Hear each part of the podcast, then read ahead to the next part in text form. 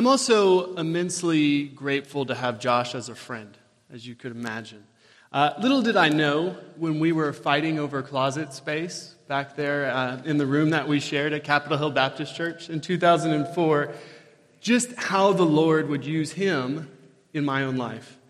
You see, Josh is not just a stylish dresser with a surprisingly convincing country accent. Uh, he is also very wise.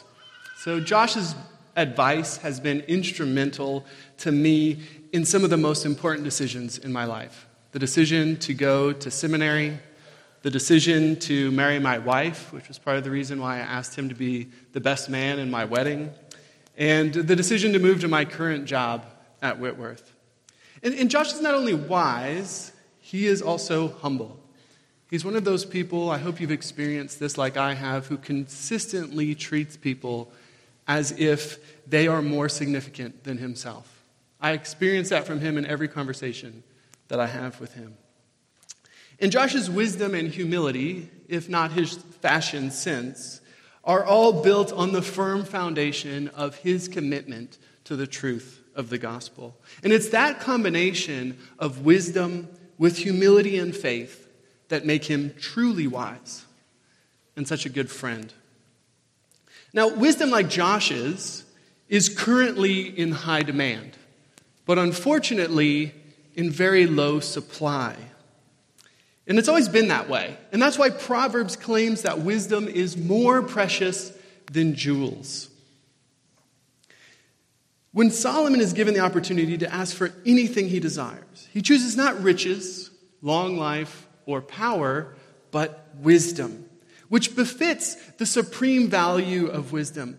Not least because, as God tells Solomon in response to his choice, wisdom is more likely to bring all of those other blessings in its wake than any of those things are likely to bring wisdom. And we recognize this. I mean, I've been studying biblical wisdom for 10 years now. And during that time, I've started to notice something about public prayers that I hear in the church and I hear as people pray for one another. With the exception of health, the most common thing that people ask for others in prayer is wisdom, right? Lord, give her wisdom as she faces this difficult decision. Lord, give our leaders wisdom. And I can't say whether Christians request wisdom in their private prayers more than anything else, but one could make a good argument that they should. As James says, if any of you lacks wisdom, you should ask God who gives generously to all without finding fault, and it will be given to you. But when we ask for wisdom, what exactly are we asking for? Wisdom is immensely valuable. We can all agree on that. But where does that value come from? And why should we desire wisdom? How do we get it? Can we lose it? So, as we consider the book of Proverbs this morning, the biblical book that's most concerned with wisdom, these are the crucial questions to answer. And as we do so, I want to suggest that the supreme value Proverbs gives to wisdom is paired with a recognition throughout the rest of the Bible that wisdom on its own often, we might even say inevitably, fails. So, we'll look first at the supremacy of wisdom then at the, the insufficiency of wisdom, before finally considering the solution that Scripture offers to this tension by teaching that true wisdom must be built on the foundation of the fear of the Lord. So, first, the supremacy of wisdom. Second, the insufficiency of wisdom. And then your big idea true wisdom must be built on the foundation of the fear of the Lord. When trying to understand biblical wisdom, the natural place to start is the beginning of the book of Proverbs. So if you have your Bible in front of you, I encourage you to open it to Proverbs 1 because we're going to be walking quickly through Proverbs chapters 1 to 3 this morning. Now, commentator Derek Kidner observes the book of Proverbs opens by breaking up the plain di- daylight of wisdom, or chokhmah in Hebrew, into its rainbow of constituent colors. And these all shade into one another, and any one of them can be used to represent the whole. Yet there's some value to seeing them momentarily analyzed and grouped. And that's what we encounter here in the first six verses of Proverbs, which you just heard read, but listen to them again. Listen to the different words being used here for wisdom and how they all fit together. Proverbs 1, starting in verse 1. The Proverbs of Solomon, son of David, king of Israel, for gaining wisdom and instruction, for understanding words of insight, for receiving instruction in prudent behavior doing what is right and just and fair, for giving prudence to those who are simple, knowledge and discretion to the young. Let the wise listen and add to their learning, and let the discerning get guidance. For understanding proverbs and parables, the sayings and riddles of the wise. So, looking at wisdom through the prism of its prologue, we can understand its meaning through five words particularly associated with it here. So, first, in verse 2, wisdom is associated with instruction, musar, which involves discipline or training, ranging from simple warning to chastening and rebuke. Attaining wisdom, Proverbs tells us, will not be easy. Second, wisdom involves understanding and insight, bina, which refers to choosing between options or discernment, distinguishing between wisdom and foolishness good and evil. Third, wisdom includes instruction in wise dealing. Haskel is the Hebrew word here. This refers to practical wisdom, to know how, savoir faire, an ability to get things done. In Genesis 3, this is what Eve mistakenly hopes to gain by disobeying God's command and eating from the tree of the knowledge of good and evil. Hashkil. So here in Proverbs 1, wise dealing is coupled with righteousness, justice, and equity. And these are important values for the Hebrew prophets, emphasizing not only the practical dimension to the word wisdom, but also the moral quality of God's true wisdom. Fourth, in verse 4, wisdom also involves prudence, orma, which conveys craftiness or shrewdness. This is actually the word used to describe the serpent in Genesis 3. And a similar word translated discretion, mitzima, later in the verse, so often degenerates into mere scheming that it can be used by itself in a bad sense more often than a, in a good one. But these qualities don't have to be corrupt. They can refer instead to responding appropriately to the nature of the world in order to find success. So Proverbs 22, verse 3 says, The prudent, Orma, sees danger and hides himself, but the simple go on and suffer for it. Finally, wisdom involves knowledge, da'at, in verse 4, and learning, lechach, in verse 5. And the former word implies not so much an informed mind as a knowing of truth, and indeed of God Himself. And the latter tends to emphasize that doctrine is something that must be taken hold of, grasped, become a conviction if it is to have its proper effect on our lives. So, wisdom in these opening verses is presented as a multifaceted jewel. It's profitable for all, to the simple and young, as well as to the wise and discerning. Wherever you are in your life, whatever stage you are in, in the attainment of wisdom, you will benefit from more. And that's what Proverbs offers to us. So, how can we attain this wisdom? Well, chapter 2 tells us this. Notice here the verbs that are used in chapter 2, verses 1 to 5. They all suggest strenuous effort.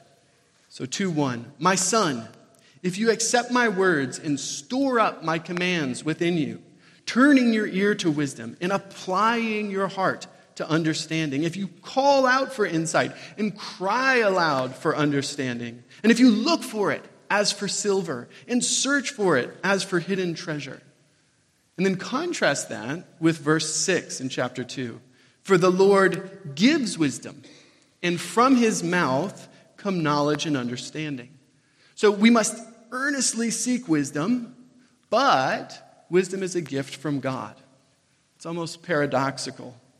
And we see this as well in chapter 1, verses 1 to 6, we, that we just read. So, verses 1 to 5 claim the book of Proverbs is designed to offer the reader all those facets of wisdom that we just looked at. But then in verse 6, it says all those traits of wisdom are there to enable one to understand proverbs and parables, the sayings of the riddles of the wise, which is precisely what the book of Proverbs consists of. So, understanding the book of Proverbs gives you the wisdom to understand the book of Proverbs, which gives you wisdom. Okay? So, how do we comprehend that? How does that work? Well, we have to appreciate three things. So, first, God provides the means for gaining wisdom. Proverbs 20, verse 12. Ears that hear and eyes that see, the Lord has made them both. Second, God is the source of wisdom. It is He who created the world in wisdom. We see that in Proverbs 8. Third, wisdom is more than just an intellectual activity, a mental skill like chess playing or equation solving. Wisdom is not the sole possession of the academic elite. And if you've spent any time with the academic elite, you know this to be true, right? No, wisdom is strongly moral. So if we look down in chapter 2, verses uh, 7 and 8, he holds success in store for the upright. He is a shield to those whose walk is blameless, for he guards the course of the just and protects the way of his faithful ones. Wisdom comes to the upright and the blameless, the just and the faithful. But also, biblical wisdom is a spiritual quality. It comes to those who fear the Lord. More on that in a moment. So the mind, the will, the heart, and the soul are all bound up, all are intertwined in this single rope that is wisdom. All are involved in its attainment. So, we know what wisdom is and how we can attain it, but why should we want to? Why should we want to put all of this effort into gaining wisdom? Well, Proverbs 3 now tells us why. So we start in verse 13. Blessed is the man who finds wisdom, the man who gains understanding. For she is more profitable than silver and yields better returns than gold. She is more precious than rubies. Nothing you desire can compare with her. Long life is in her right hand. In her left hand are riches and honor. Her ways are pleasant ways, and all her paths are peace. She is a tree of life to those who embrace her. Those who lay hold of her will be blessed. The benefit of wisdom, to put it in a word, is life. Well being in its broadest sense, material riches, and social value, peace and honor. Blessings that are personal and psychological, moral and spiritual. Often, as we've already seen, one can detect undertones of Genesis 2 and 3 in these first chapters of Proverbs. You heard the tree of life there. In a sense, Proverbs tells us that through fellowship with God, what was lost with paradise and waits to be regained can be enjoyed in some measure here and now when a person walks with God in wisdom. Wisdom is a description of the way that God has ordered the world from the beginning. It's the way we were meant to live as human beings. Now, I know all of this is a little bit abstract and perhaps somewhat difficult to follow. So, as is often the case, the Bible offers us a narrative to demonstrate these truths. So, it's similar to the way that a preacher will use stories to illuminate his points. Proverbs begins by associating the book with Solomon, right? The Proverbs of Solomon, son of David, king of Israel. This should immediately make us think of the account of Solomon and his reign in 1 Kings 1 to 11. And that account acts as a definition of wisdom in narrative form. So here's a quick overview. 1 Kings 3 tells us how Solomon acquired his wisdom. In a dream, God offers to give Solomon whatever he wants. And because Solomon chooses wisdom instead of riches or long life or power, God declares that he will give Solomon all of those things along with wisdom. And the next two chapters tell us about Solomon's great wisdom, including the fact that God gave Solomon wisdom and very great insight and a breadth of understanding as measureless as the sand on the seashore. Solomon's wisdom was greater than the wisdom of all the people of the East and greater than all of the wisdom of Egypt. And people come from all the nations to hear Solomon's wisdom. And he spoke 3,000 proverbs, likely including the very ones that are collected here in the book of Proverbs. Solomon's wisdom give him everything that Proverbs 3 promises long life, immeasurable riches, international honor, peace for his kingdom. Solomon's kingdom is described in 1 Kings 10 as overflowing with gold, which is mentioned 10 times in nine verses. And silver there is said to be so, unco- so common that it's almost worthless. Solomon's reign is literally the golden age of Israel. And from those riches, Solomon built the temple in Jerusalem, offering lavish sacrifices to God and demonstrating the way that he feared the Lord.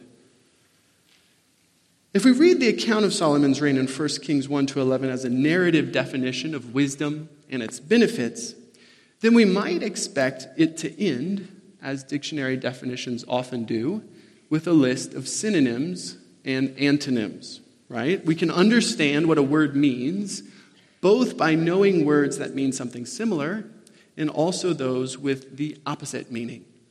And the definition of wisdom that we encounter in 1 Kings 1 to 11 is actually no different. Just as in his life Solomon defines what it means to be wise, he also demonstrates exemplary foolishness, which is all the more striking given the matchless wisdom that was divinely bestowed upon him. The story of his reign ends with his disobedience and idolatry, which is blamed for the division and then the later downfall of the nation of Israel. But how can this be? How can the paragon of wisdom act so foolishly? Solomon's life story teaches us some important truths about wisdom. Most crucially, that though wisdom may be supreme, it is not self sufficient.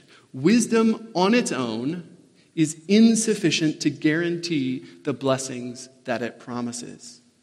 It's not clear precisely when Solomon's wisdom started to waver, but the biblical historian makes it very clear where his wisdom went completely off the rails. As he describes the apex of Solomon's gold plated greatness in chapter 10, the reader familiar with God's law in Deuteronomy will start to get uncomfortable. You see, Deuteronomy 17 lays out a law for the king and how the king should behave. There, the king is commanded not to accumulate large amounts of silver and gold for himself. It also says the king should not import horses from Egypt, which is precisely what the historian tells us that Solomon did there in chapter 10. Then finally, in 1 Kings 11, 1 to 4, the biblical historian brings the hammer down. You see, Deuteronomy 17 declares that the king must not take many wives, or his heart will be led astray. But the author of Kings writes King Solomon had 700 wives of royal birth and 300 concubines, and his wives led him astray. As Solomon grew old, his wives turned his heart after other gods, and his heart was not fully devoted to the Lord his God, as the heart of David, his father, had been. He followed Ashtoreth, the goddess of the Sidonians, and Molech, the detestable god of the Ammonites, and Solomon did evil in the eyes of the Lord. He did not follow the Lord completely, as David, his father, had done. Solomon's foolish failure comes from turning away from the Lord and disobeying his commands. Solomon's incomparable wisdom was not enough in the end to sustain even Solomon's wisdom. Wisdom fails to be wisdom when it is separated from obedience to God. Without a foundation built on that rock, wisdom collapse, collapses into foolishness.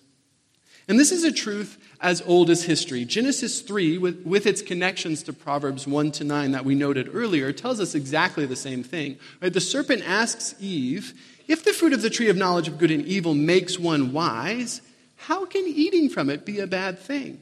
And Eve buys that argument, as does Adam. But God's response, his curses, indicate that they've all been mistaken. To grasp the gift of wisdom for oneself, rather than waiting for it to be given by God, to get it your own way, to attempt, as Adam and Eve did, to be self sufficiently wise, will only make one a fool. And we see this throughout the prophetic books as well. Particularly in the books of Isaiah and Jeremiah, we encounter this group of people called the wise. But neither prophet has a very high opinion of them. So Isaiah says in chapter 5 Woe to those who are wise in their own eyes and clever in their own sight, for they have rejected the law of the Lord Almighty and spurned the word of the Holy One of Israel. And then in chapter 29, Isaiah reports the Lord's judgment on the wise. These people come near to me with their mouth and honor me with their lips, but their hearts are far from me. Therefore, the wisdom of the wise will perish, the intelligence of the intelligent will vanish.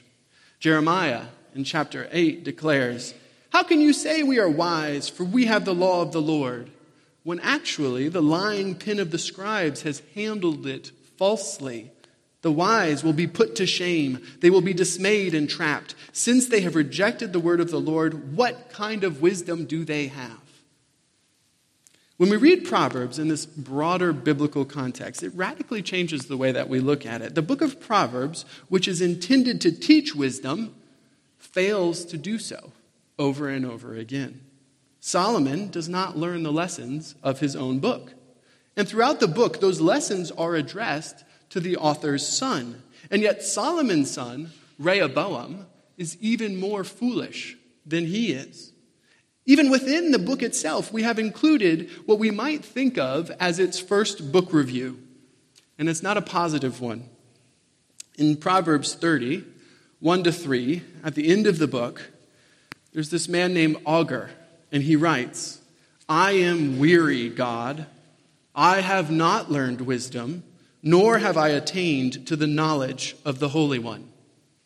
So, if that were a blurb on the back cover of Proverbs, it wouldn't help the book sell many copies.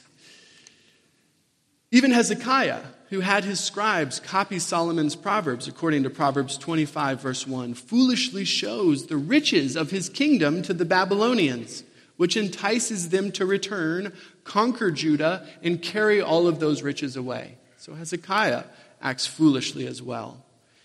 The other figures in the Old Testament whose views are most like that of Proverbs, and who even quote Proverbs at times, the so called wise men and the prophets that we looked at, Job's friends, the preacher in Ecclesiastes, they're all shown to be deficient in their wisdom and the people of Israel as a whole who preserved this book of Proverbs, who handed it down over generations. And as Deuteronomy 4 6 claims, were supposed to show their wisdom and understanding to the nations by observing carefully God's commandments, actually disobey those commandments time and time again, demonstrating their foolishness and leading to divine punishment, a humiliating defeat by those very nations and exile. So, when we consider the Old Testament as a whole, we might legitimately say that in its aim to teach wisdom, Proverbs is a failure. It's just like the Mosaic Law, which instructs in righteousness but could not create a righteous people. There is, of course, more to this story, however. Wisdom is dangerous, and so is the book of Proverbs, which offers it. It can lead to overconfidence to pride, and ultimately to foolishness and destruction. Wisdom should come with a warning label. And of course, the book of Proverbs is wise enough to be aware of this. It includes its own caution to handle the wisdom that it provides with care. 26 9. Like a thorn bush in a drunkard's hand is a proverb in the mouth of a fool. 26 12. Do you see a person wise in their own eyes? There's more hope for a fool than for them. 1618. Pride goes before destruction, a haughty spirit before a fall. So, as Michael Fox observes in his commentary, you could even memorize the entire book of Proverbs and still be a fool.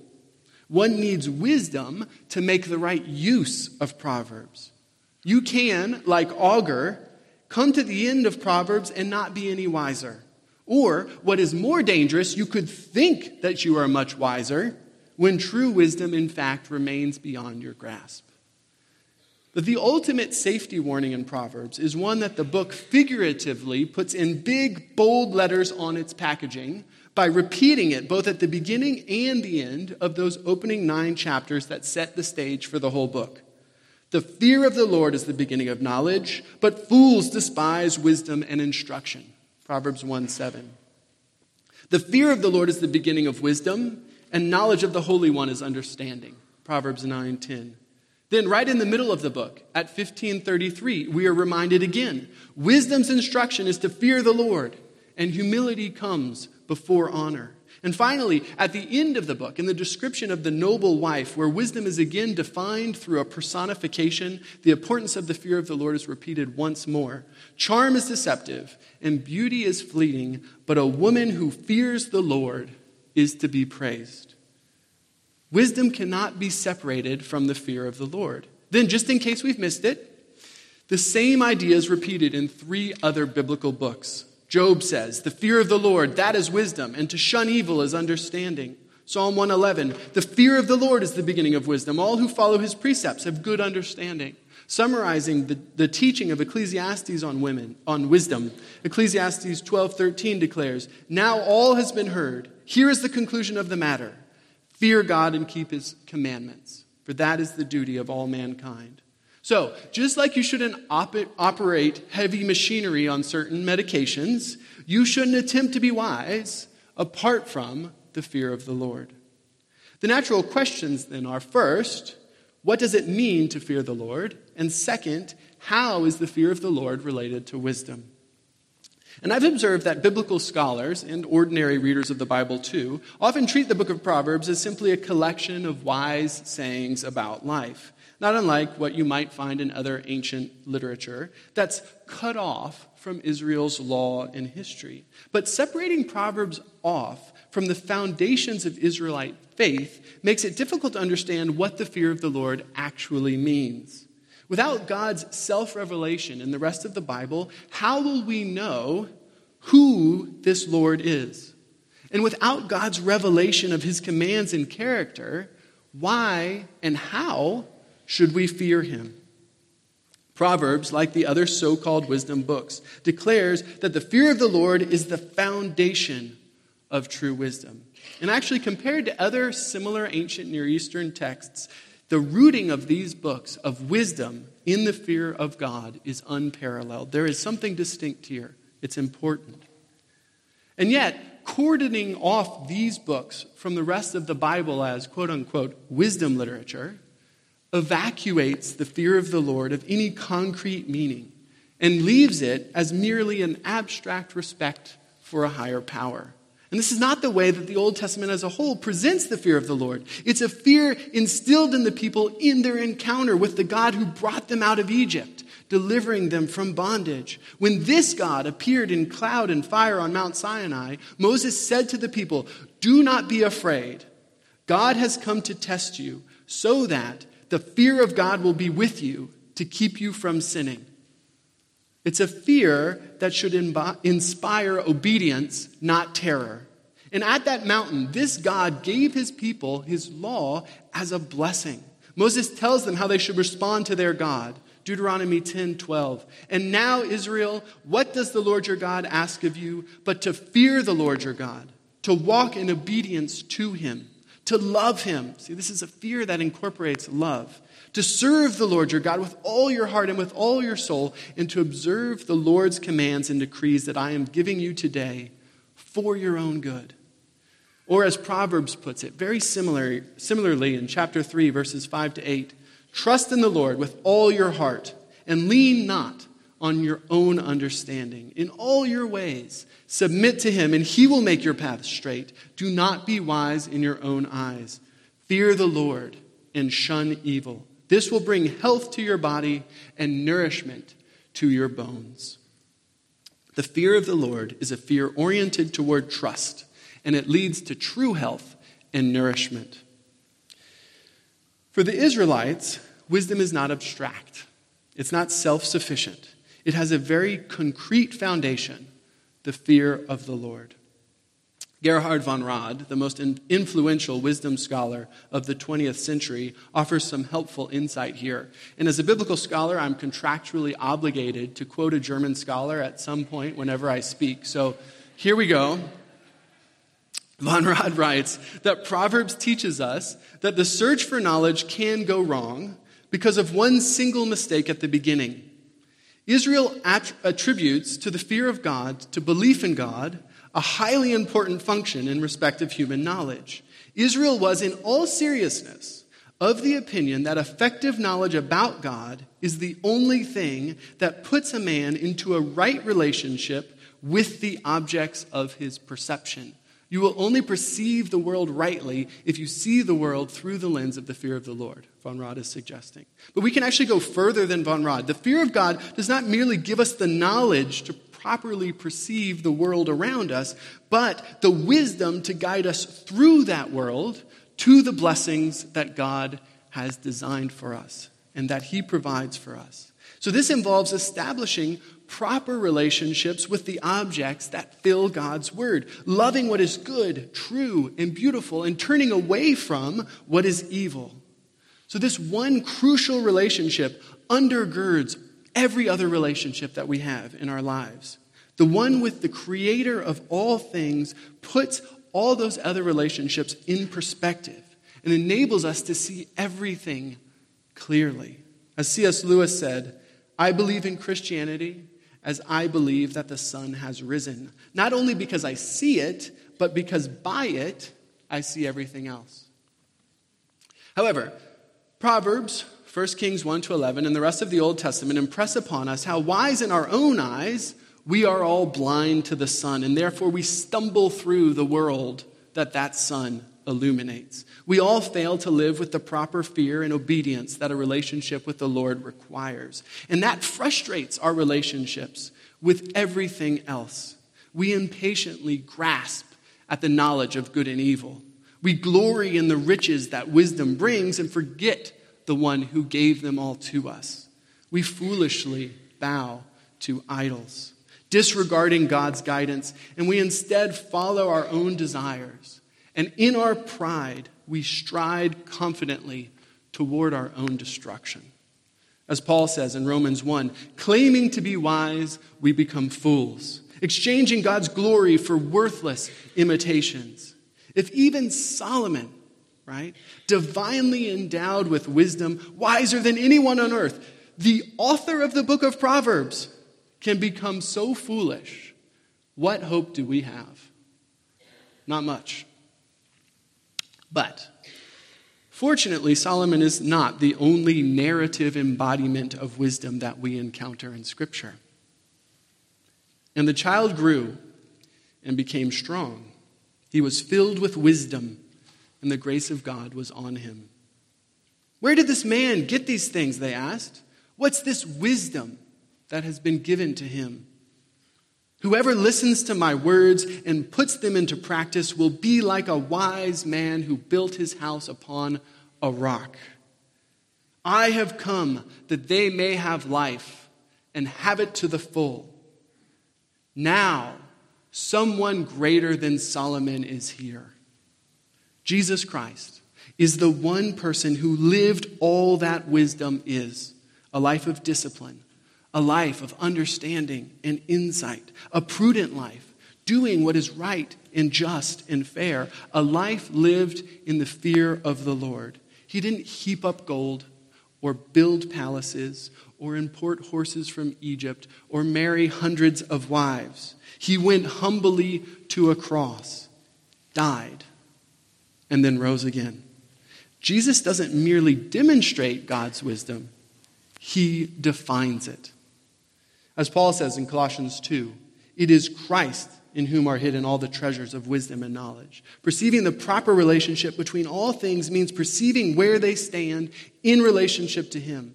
As Paul writes a few verses earlier, all things have been created through Him and for Him. He is before all things, and in Him all things hold together. Jesus defines wisdom in a way that reveals and corrects its insufficiency, since it frustrates any attempt to be wise in one's own eyes. Right? Think back to what Malachi read at the beginning of the service from 1 Corinthians 1 22 about how God frustrates the wisdom of the wise, right? He does these things to nullify the things that are, so that no one may boast before him. It's because of him that you are in Christ Jesus, who has become for us wisdom from God. That is our righteousness, holiness, and redemption. Therefore, as it is written, let the one who boasts boast in the Lord, right? Not in our own wisdom, but in Christ, who is the wisdom of God. Later, Paul writes, 1 Corinthians 3:18, "Do not deceive yourselves. If any of you think you are wise by the standards of this age, you should become fools, so that you may become wise. For the wisdom of this world is foolishness in God's sight." So, how do we pursue true wisdom? A, ris- a wisdom that will not become foolishness. Well, we embrace the foolishness of a crucified Savior. And how do we do that?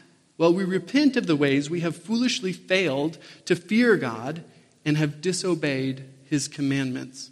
And instead, we trust in his wisdom rather than our own.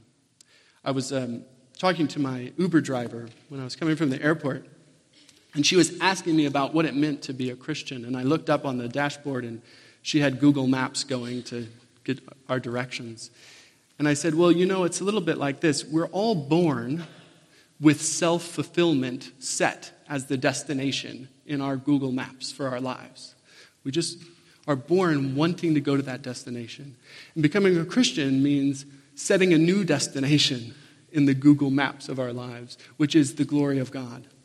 And more than that, it gives us the insight, the direction, the perspective, so we're not just looking at what's right ahead of us in front of the car to decide where we turn, but instead we have that all knowing, all loving, all wise perspective of God, which is much better than a satellite up above the earth, that guides us towards that destination. And what's amazing about it is what we find out in the end is that the destination of God's glory is where we also find true self fulfillment. So we're not really giving one up to get the other. By getting the other, we get them both. So we turn to God. We set a new destination for our lives. As James said, we ask God for wisdom in prayer.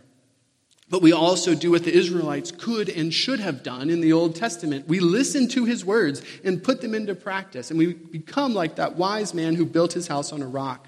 In 2 Timothy 3 15 and 16, Paul writes, The Holy Scriptures, by which he primarily means the Old Testament, are able to make you wise for salvation through faith in Christ Jesus. All scripture is God breathed and is useful for teaching, rebuking, correcting, and training in righteousness, so that the servant of God may be thoroughly equipped for every good work. So, do you hear some of those wisdom words from Proverbs 1 there? God's word in the Old Testament, the book of Proverbs, is given to train you in wisdom. Where do you need to be corrected, even rebuked? to be equipped for the good works that God has for you. James describes true wisdom this way But the wisdom that comes from heaven is first of all pure, then peace loving, considerate, submissive, full of mercy and good fruit, impartial and sincere. Can you imagine what it would be like to be the kind of person who lives that way? To be a church filled with people living that way, pure, peace loving, considerate, submissive, full of mercy and good fruit, impartial and sincere. What could be more valuable than that? Jewels pale in comparison. So as you pray, as you read God's word, as you participate in the fellowship of his redeemed church, as you follow wisdom's direction for navigating your life, towards the ultimate, defi- ultimate destination of God's glory, may you heap up all the treasures of true wisdom, both hidden and revealed in Jesus Christ, through true wisdom of God. Let's pray.